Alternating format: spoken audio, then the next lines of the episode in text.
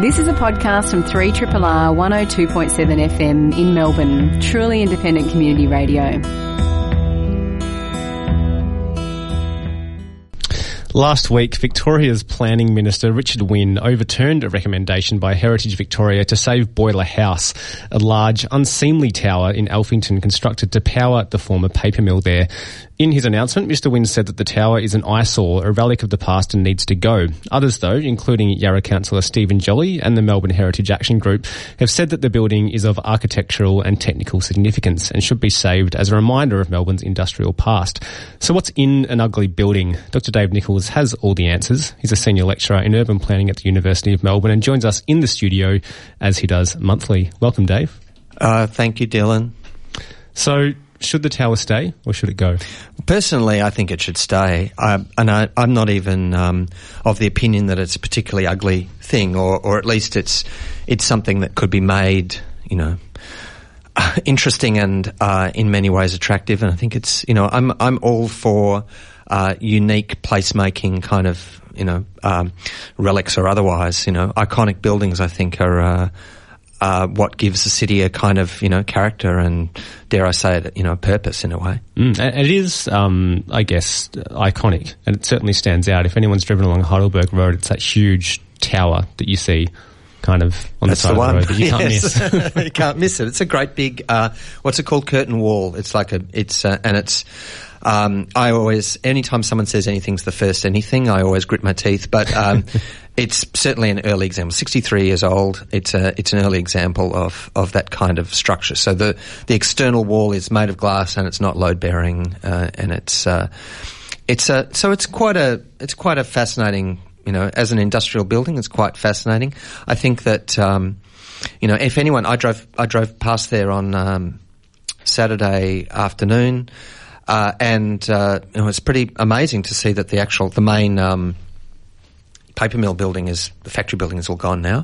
Um, so it's really weird to see, and they're they're pulling up if they haven't already. That that anyway, the railway line uh, that that went in there is gone. That might have been gone for a while. I'm not sure, but. Um, so there's so it's you know a lot of change happening there, and of course the site is going to be largely unrecognisable. But it has been an, it's been an industrial site there. That that factory was there for 90 years. You know, it's been an industrial site. and It's been a part of Fairfield for that long. Uh, um, you know, you don't necessarily have to be interested in history to to at least recognise that you know places have different uh, uses over time, and there are some interesting structures that are that are put in place that can be repurposed in all kinds of ways, and and that could happen here.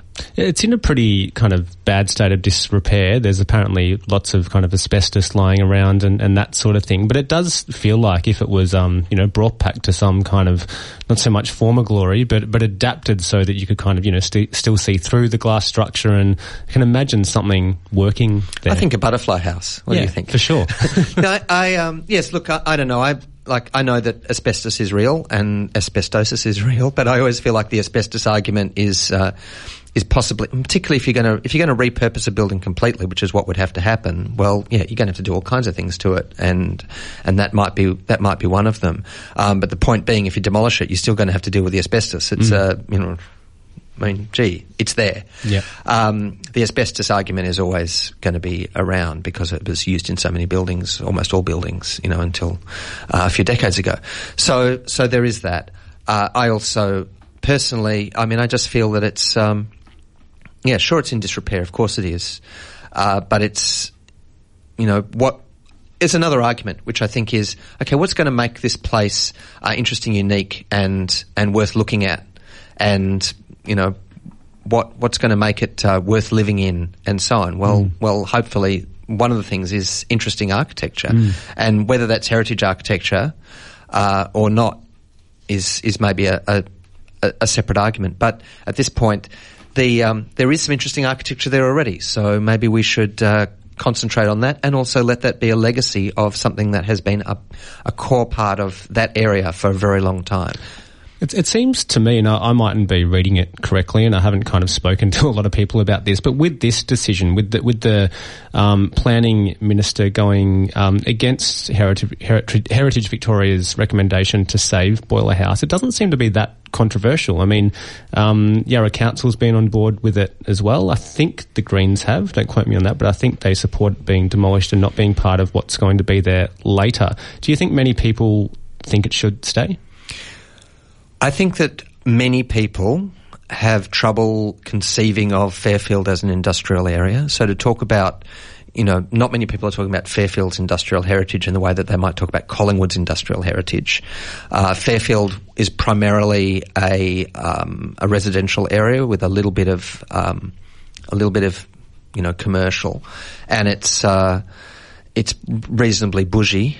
Uh, so I think that there's there's that kind of aspect to it. It's not it's not it doesn't fit into the narrative. You know, uh, I think that the the paper factory, even though you know, millions of Melburnians probably were slash are aware of its existence.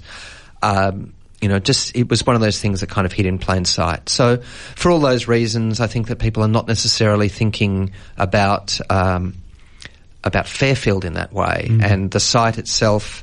You know, maybe it's hard to conceive, as it always is, hard to imagine uh, what what what use that building might have.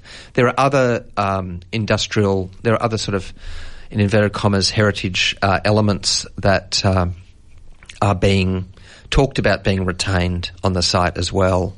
Um, but uh, once again, I don't I don't think that that's necessarily written in uh, stone. Mm. And when uh, a lot of people think of heritage, their mind immediately goes to kind of old Edwardian houses, older buildings built maybe a hundred 200 years ago in Melbourne. But I mean, heritage, of course, encompasses a lot more than that, and it's about retaining aspects of our architectural history and industrial history and, and that sort of thing. And I mean, if we go to another city in, in Sydney where there's been controversy around plans to um, demolish the, the Sirius building there, the New South Wales Treasurer definitely doesn't see the beauty in that particular example of brutalist architecture, saying you'd, you'd need a PhD to mm. have any sense of, of, why a building like that should be worth saving. It explains why I think it's worth saving.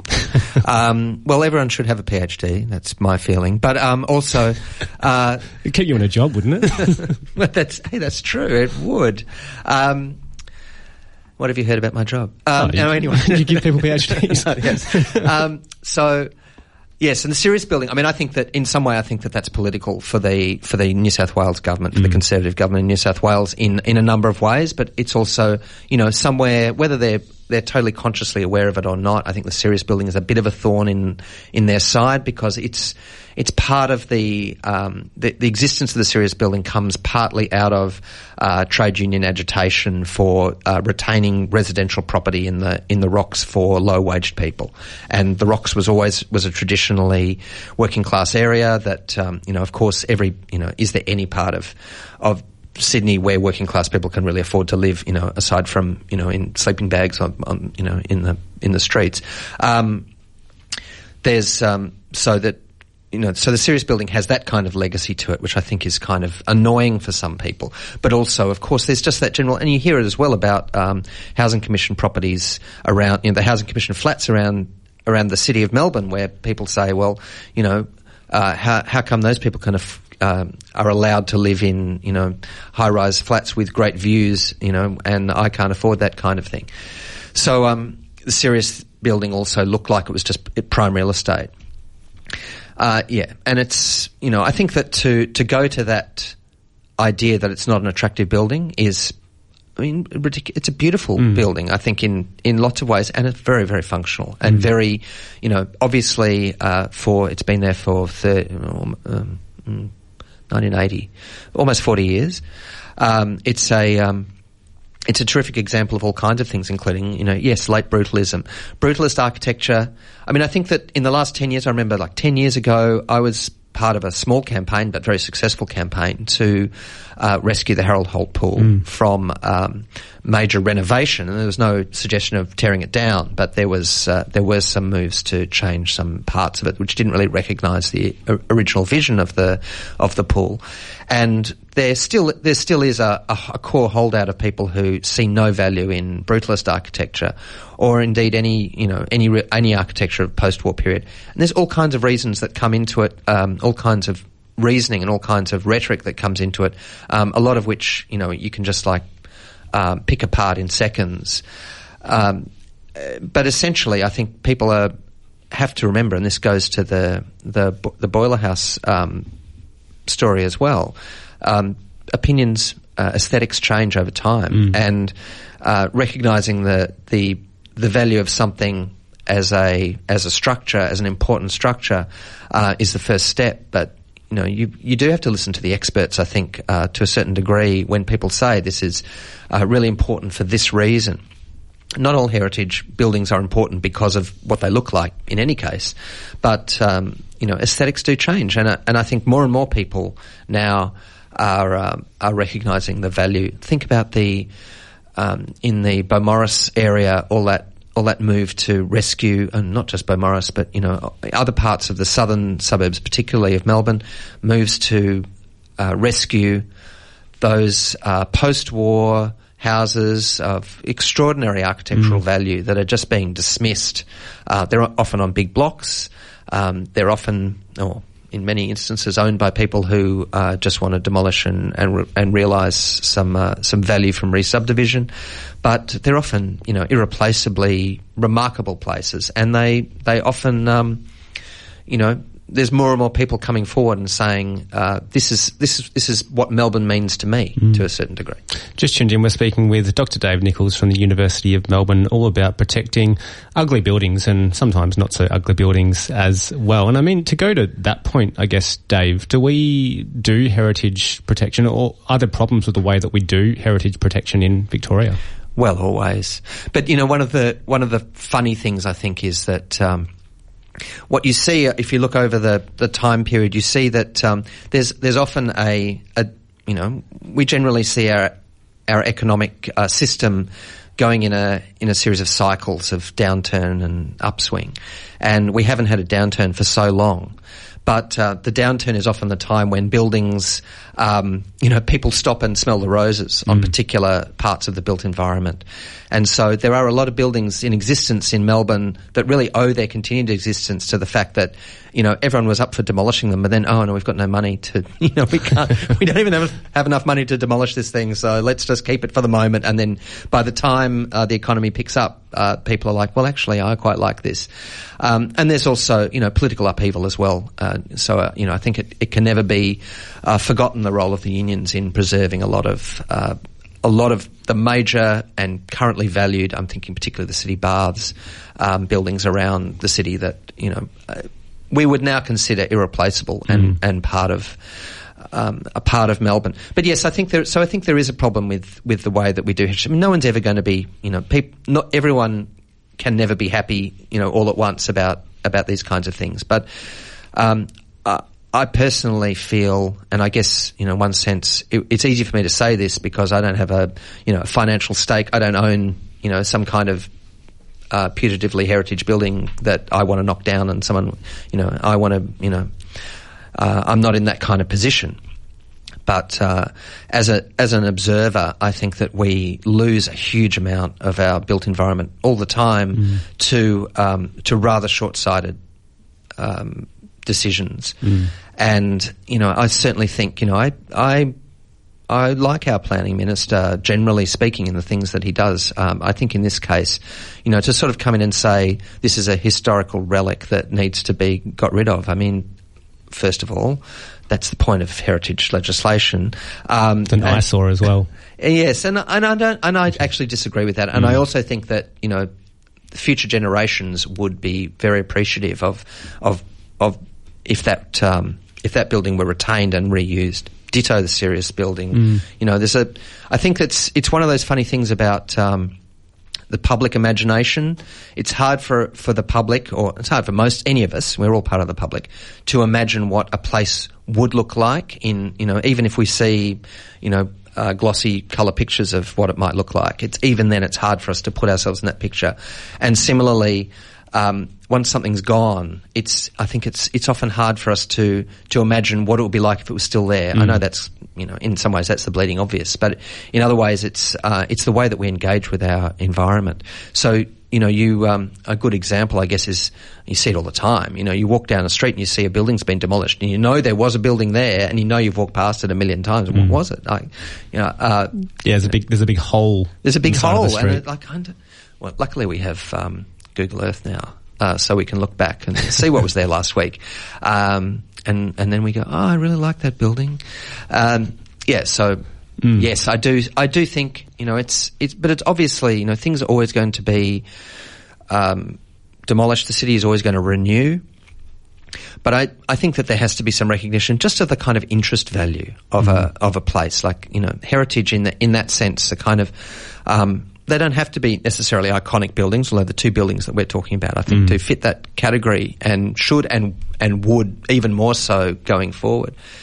Uh, I, but I do feel that the um, uh, just the kind of you know keeping an interesting environment, not a not a sterile, um, you know, a messy environment is I think is is what makes a place um, worth walking around and, and hanging out in and, mm. uh, spending time in or even living in. Well, we've kept the Waverley Grandstand, haven't we?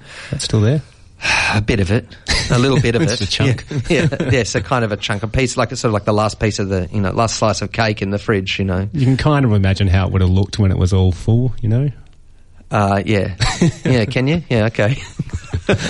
Dave Nichols, always a pleasure having Thanks, you on Dylan. the show. And I think uh, when you come back, it'll be our last show of the year, early December, if you can make that one. That'll be it for us, 2017. Well, you talk to my people. All right, we'll do that. okay. Thanks, Dave. Thanks. Tonight, screening on ABC TV, Four Corners investigates the tax havens of the rich and powerful, examining and uncovering the lengths some of the world's largest corporations and wealthiest individuals go to avoid paying their fair share of tax.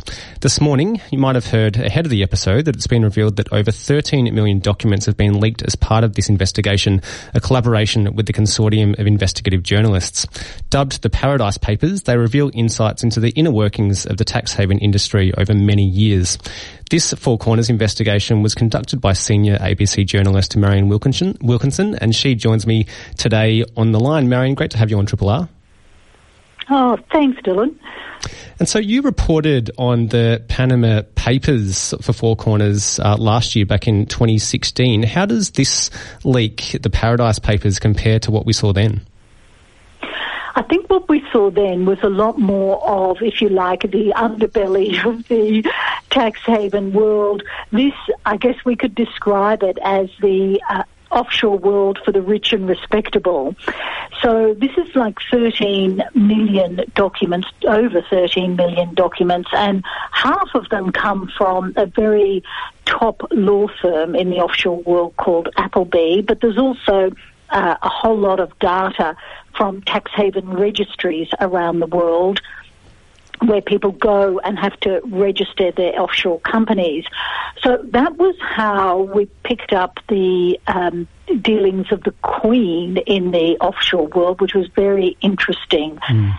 That's a case where obviously the Queen doesn't have to avoid tax because uh, she only pays tax voluntarily. But it turns out that one of her investment funds from her private estate tipped the Queen into a fund that was investing in a predatory loan company, a company that um, charges high interest loans to modest people in England. So it's a great example of how we need transparency about the offshore world because people can end up in very, very tricky and not very savoury uh, investments. Mm, and I want to get to, I guess, some of the revelations that have come out just this morning um, in the lead up to the Four Corners episode tonight. But I mean, 13 million documents is a whole lot of documents to, to pour over and um, and try to kind of examine the links between particular individuals, corporations, and and um, these tax havens. To what extent do what we've seen so far, and I guess what we might uncover, would to what extent would that make companies feel uneasy or wealthy individuals feel uneasy about um, their transactions and financial records being on public view? I think there'll be a lot of people feeling very uneasy uh, globally and in Australia. And in fact, one of the interviews you'll see tonight with the Deputy Tax Commissioner uh, reveals that the Tax Office has been trying to get their hands on these documents. They're very keen to get these ha- their hands on these documents, and they have been um, working with their contacts in tax authorities in Europe to get them for Australian investigations. The Australian Tax Office has been doing a lot of work tracking down tax avoidance by multinational companies operating in Australia, and they think this uh, leak might help them if they can get the documents and also um, documents referring to wealthy individuals. So I think there will be a lot of nervous people around the world and in Australia today. And I want to ask also, I mean, as a journalist, when you're investigating something like this, I understand these um, Paradise Papers, as with the Panama Papers, were, were leaked by essentially a, a whistleblower. How difficult is it to try and trace these financial records when a lot of these individuals and companies would really prefer that they weren't um, exposed to the public? Well, that's certainly true, and it is very hard to a- a- analyse them and go into them. But uh, we've had the advantage of, as you said, um, working with other journalists on this. The International Consortium of Investigative Journalists has shared these documents with about 90 news organisations around the world, of which Four Corners is one. The documents themselves were leaked to one of the ICIJ partners, which is a, um, the German newspaper Süddeutsche Zeitung.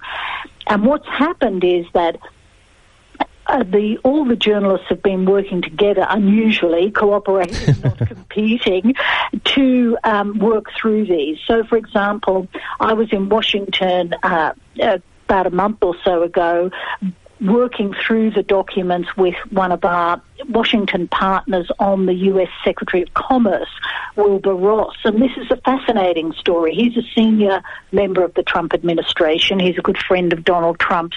When he became Commerce Secretary, he supposedly, we thought, got out of most of his companies. He only kept a few small companies in the offshore tax haven of the Cayman Islands.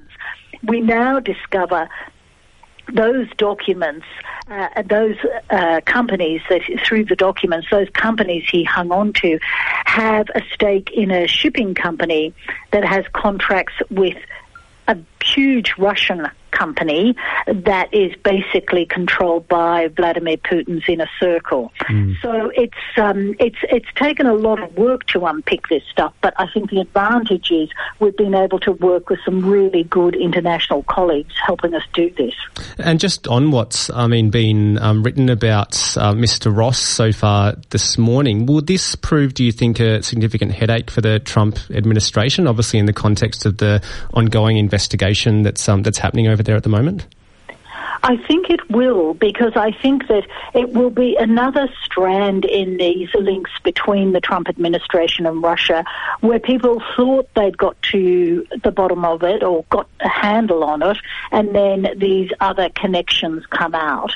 So I, I think that it will cause some discomfort for the Trump administration and I also think what what will cause some discomfort is the fact that a lot of companies in here are either American multinational companies or other multinational companies that people are trying to examine to see whether they are avoiding tax at the very time when the Trump administration is actually trying to wind back um, tax on major corporations, give major multinational corporations tax holidays.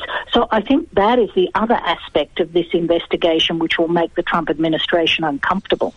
If you just tuned in, we're speaking with ABC journalist Marian Wilkinson all about uh, the uh, revelations around the Paradise Papers, which have been uh, released um, just today. News has come out about this. It's also the subject of Four Corners tonight. Some 13.4 million documents um, outlining the lengths that many wealthy individual, individuals and companies go to avoid paying their fair share of tax. And I mean, on the domestic front, you mentioned that the ATO has begun investigating um, some of this already. Recently, Shadow Assistant Treasurer Andrew Leigh called for the Turnbull government to do more around ensuring that companies are paying their fair share of tax and accused the government of a, a lack of interest in engaging with tax havens. Given that this is, you know, very much a, a global story now, do you think there will be an appetite or, or pressure on the Turnbull government to investigate this um, as much as possible and, and do something about it? Yes, I, I think there is, and I think there will be uh, a lot of um, new leads for the Australian Tax Office to follow on this. I think that you're right. One of the big questions that comes out of this is are Australian laws tough enough? And certainly one of the things that we found was that even former uh, members of the tax office are saying to us Australia does need tougher laws, especially around multinationals who are using large amounts of debt to finance their operation and getting big write offs for that, and also on transparency. And I, I think leaks like the Paradise Papers and the Panama Papers before it really shine a spotlight on why we need this transparency because as we found out, it's very hard to investigate things in the offshore world unless you get these leaks. And of course, they can't be relied on. They give us some insights, but more transparency is definitely needed. And I guess one of the challenges is even knowing how much money is in these tax havens, and um, the other side to that is how much tax is being avoided. I've read um, Gabriel Zucman, the author of The Hidden Wealth of Nations, The Scourge of Tax Havens, in their book, put the figure at $7.6 trillion that's in tax havens across the world, which accounts for about 8% of the world's personal financial wealth. And um, he argues that um, the hidden money amounts to an additional roughly $200 billion in global tax revenue each year that's being lost. So that's, I mean, even if that figure is correct, that's a great deal of money that's not going to governments to ensure that, you know, basic services and, and that sort of thing are maintained. It's a lot of money that's being lost.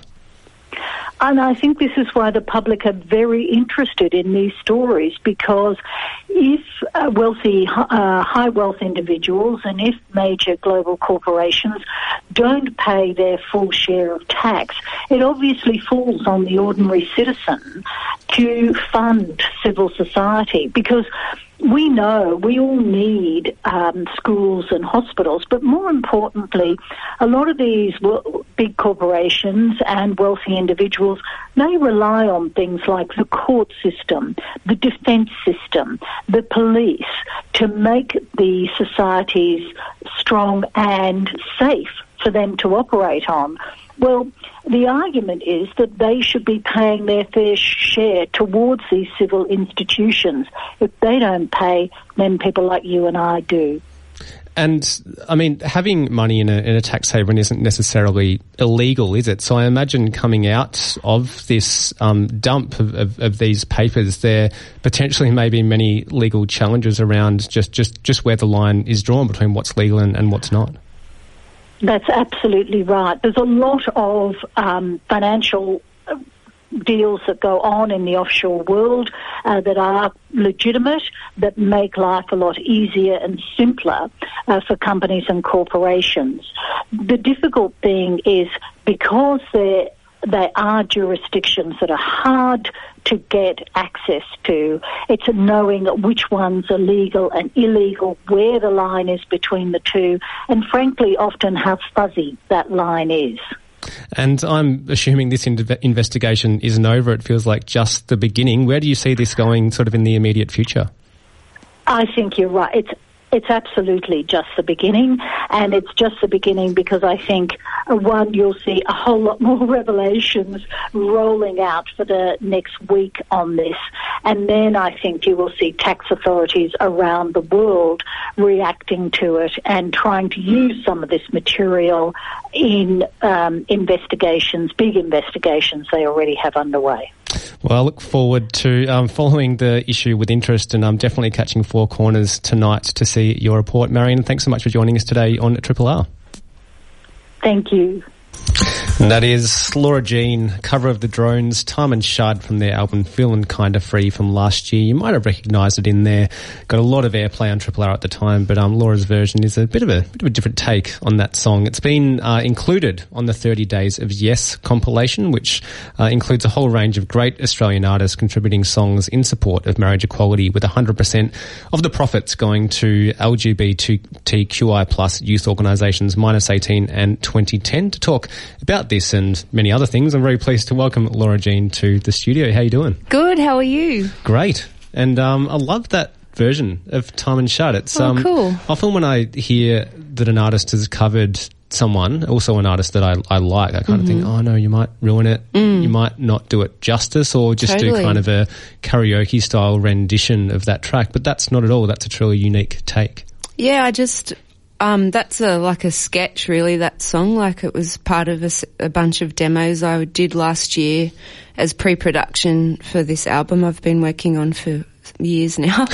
but we just me and John Lee from Phaedra Studios did a bunch of demos, and I'd played around with that song live at a residency, and I just think uh, what I like about that song is there's a few sneaky hooks in there that really deserve more space. Like, why don't ev- why don't everybody feel like crying? Mm. It's like in in um, the Drones version, Gaz just goes, "Why don't anybody feel like crying?" And he follows it up with another little hook, like that's kind of like a balanced. Um, it's like he balances the phrase. Mm. The way he sings it, he sets it up and then he answers it like a call and response phrase. Whereas I just liked, "Why don't everybody feel like crying?" It just it felt like it was so mournful on its hmm. own. And it's like a question that won't ever be answered. Yeah. So I just kind of s- repeated that and then I really isolated some of my favorite lyrics and just repeated them, you know, just, just to kind of, it, it's because Gaz tends to write lots of words, and I just wanted to create a version that had some more space to let some of the more outrageous or funny statements in it have a bit of room to be heard. And Yeah, he packs a lot in um, Yeah, into most does. of his stuff, but Yeah. that song in particular. yeah, exactly. Yeah. Yeah, Well, and and about the kind of is that a track that you sort of may include on on your future album when it comes out, or was it more just kind of playing around and seeing what I was just I was just playing around. Yeah, like I mean, it's all part of um, you know. I've always written folk music before, um, and folk music's really about the, the performance. When you record an album, it's about capturing the performance for, in a very genuine way, um, true way. Whereas pop music, which I've been experimenting with for the last several years, is more about, it's actually a much more intellectual genre and people kind of say, oh, pop music, oh, but it's actually that, it's super hard and super conceptual, it's intellectual. It takes a lot of experimentation. Like people don't understand that pop music's very experimental. It, it takes a lot of playing around to get to a good pop result. Yeah. so that was part of me and John just playing around with my songs and, and some covers like that was just just a way of experimenting with textures and and sounds and even just singing and yeah. Yeah, and also electronics, I guess, as well. I mean, you've released a lot over the years and, and collaborated a lot as well, but, but is that a very different process from working with kind of, you know, acoustic instruments and so on? Yeah, because there's less limitations with acoustic instruments. You just have what you have. It's a physical, visceral process where, I mean, for my last album, we did put a bit of a sneaky drum machine on one of the folk songs on that that you wouldn't know. Like it's just a subtle um, texture that we felt like it needed. But um, yeah, it's just there's so many more possibilities. So what what you have to do in, in the process I found is impose your own limitations and you have to impose your own parameters around the sound of the album and it took me and John the producer quite a long time to figure out what this album what the world of this album was where where were the parameters of sound like what what were the characters in the album the voices? Um it could be a synth it could be yeah, it was this really complicated process. And your last album, it, um, I was surprised when I kind of looked this up, but it was out in 2014. It feels Yeah. like not that long ago, but you've, uh, you've I take my waiting. sweet time.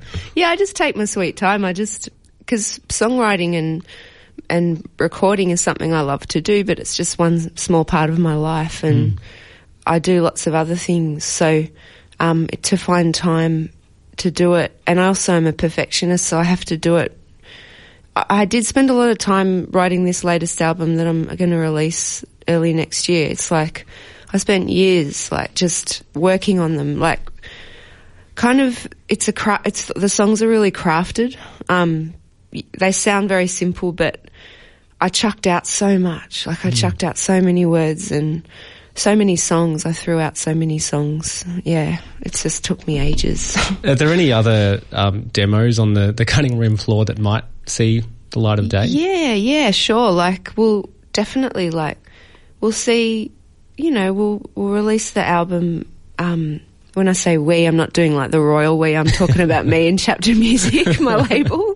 Um, yeah, like Chapter will release the album early next year, and if people like it and stuff, then later on maybe we'll show some of the process of, you know, more of the process of how we came to the sound of the album. Yeah. Fantastic. And Yeah. As I mentioned at the beginning, this track's been included on the 30 Days of Yes compilation, Yeah. where there's been um, new tracks added every day for 30 days in support of, marriage equality. And Mm-hmm. I guess we're getting to the end of what's been a um, you know pretty exhausting campaign with the postal survey results coming out um, the Wednesday after next. How did the track get added to, to that project? Well, um, the people that organised 30 Days of Yes um, did a call out to some of their favourite labels and artists and just said, do you have any rare rarities or something that you haven't released before that could add value to the project? So, and, um, you know, it was preferable that the song had some kind of referential content to the issue. And we just thought, oh yeah, Taman Shud would work. Um, yeah, it would be an interesting uh, addition. So that's how it came to be. Yeah. and there's a lot of great tracks on that that Mm. have been been played. You know, since since it was announced and those tracks were being released, it's it's fantastic. Yeah, it's such a great. Um, back in 2001, I was part of a similar project called Make Mixtapes Not War.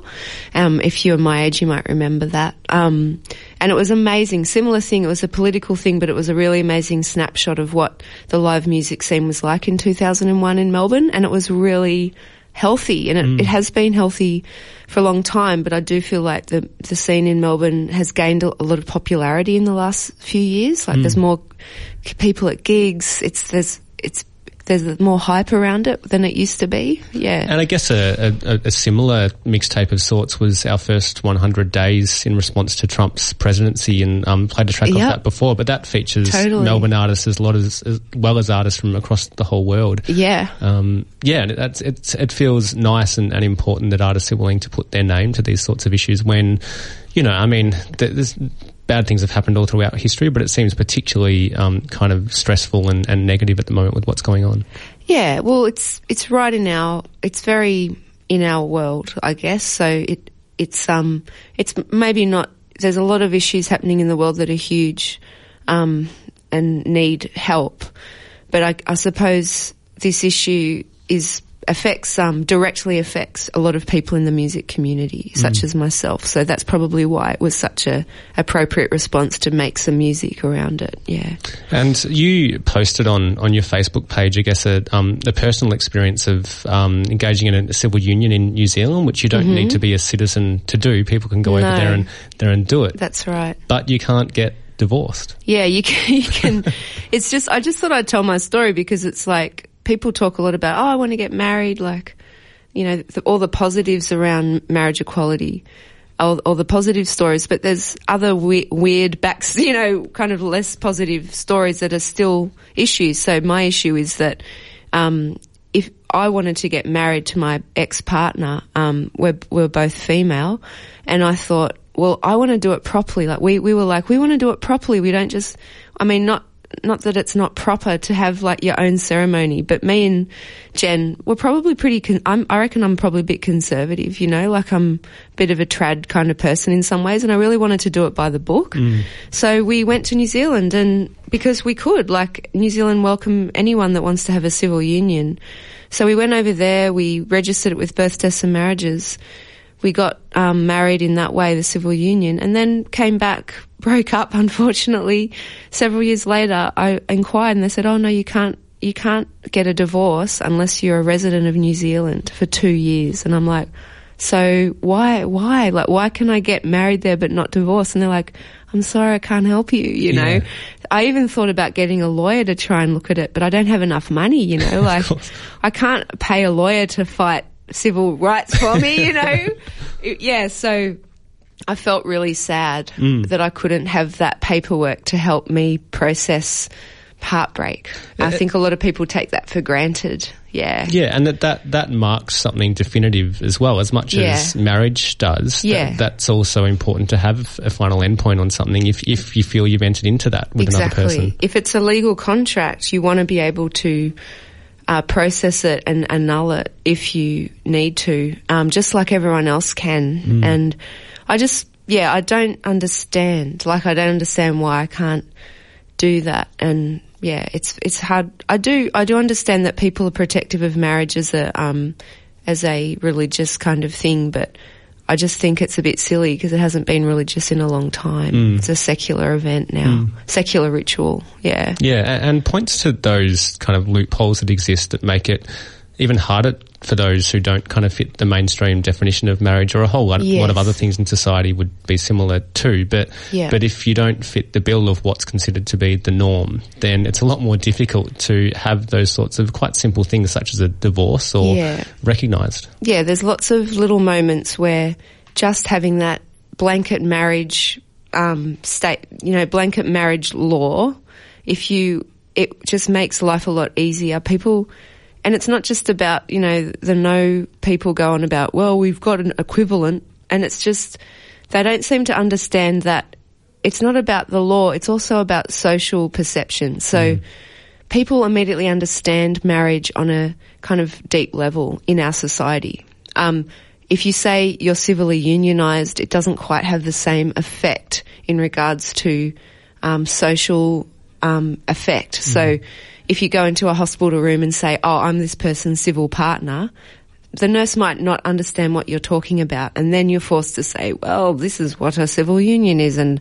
blah blah blah. Whereas if you say, "Oh, it's all right, I'm their husband, I'm their wife, I'm I'm married to them," or whatever you want to say, the nurse goes, "Oh, it's fine." Mm. So it's it's way more complicated than just having equal rights on paper. It's that's not that's that's a very kind of what's the word simplistic way of looking at it. It's it's much more complex, and that's why it's important that there is marriage. It's that that we all have that same social legal standing that um, that should be available for every person. Mm. Yeah. Yeah, and there's been a lot of kind of thoughts aired in the midst of this this mm. campaign. Many of them negative, but um, I mean, we held an event at Triple R. Here comes the Pride, which was a great celebration of you know mm. all LGBTIQ plus people in our community and further abroad as well. But also a reminder of the significant issues that a lot of people still face and, and why it's important to kind of campaign on these sorts of issues. Definitely. There's so many people and, and people, uh, queer people don't all live, people have this, I think some people have an idea that if you're queer, you have like a queer lifestyle or something. It's a life, you know, it's, it colours every part of your life. It doesn't. For me, it doesn't. I mean, if someone forced me to say, what are you? I would say, well, I'm queer, but it's not a thought that I have in my everyday life. I just, I'm just an everyday person living my life. And I, it, it's, it's hard to, yeah, get people to understand that, that queer people aren't visually queer all the time. They're not living some kind of separate existence to a straight person. They're just living a human life and they deserve human rights, equal rights. Hmm. Yeah. If you've just tuned in, we're speaking with uh, Laura Jean about a whole lot of things, but I guess um, specifically her contribution to the 30 Days of Yes compilation, which is a cover of the drones Taman Shud, which we played uh, just at the start of this interview, and you can check that out on Bandcamp as well, and um, highly recommend having a listen. And you haven't been playing a lot kind of around town of late, but you are part of a really great event um, coming up at Melbourne Music Week. Tell us about that one. So that's called Miscellanea. Um, it's going to be epic. It's so exciting.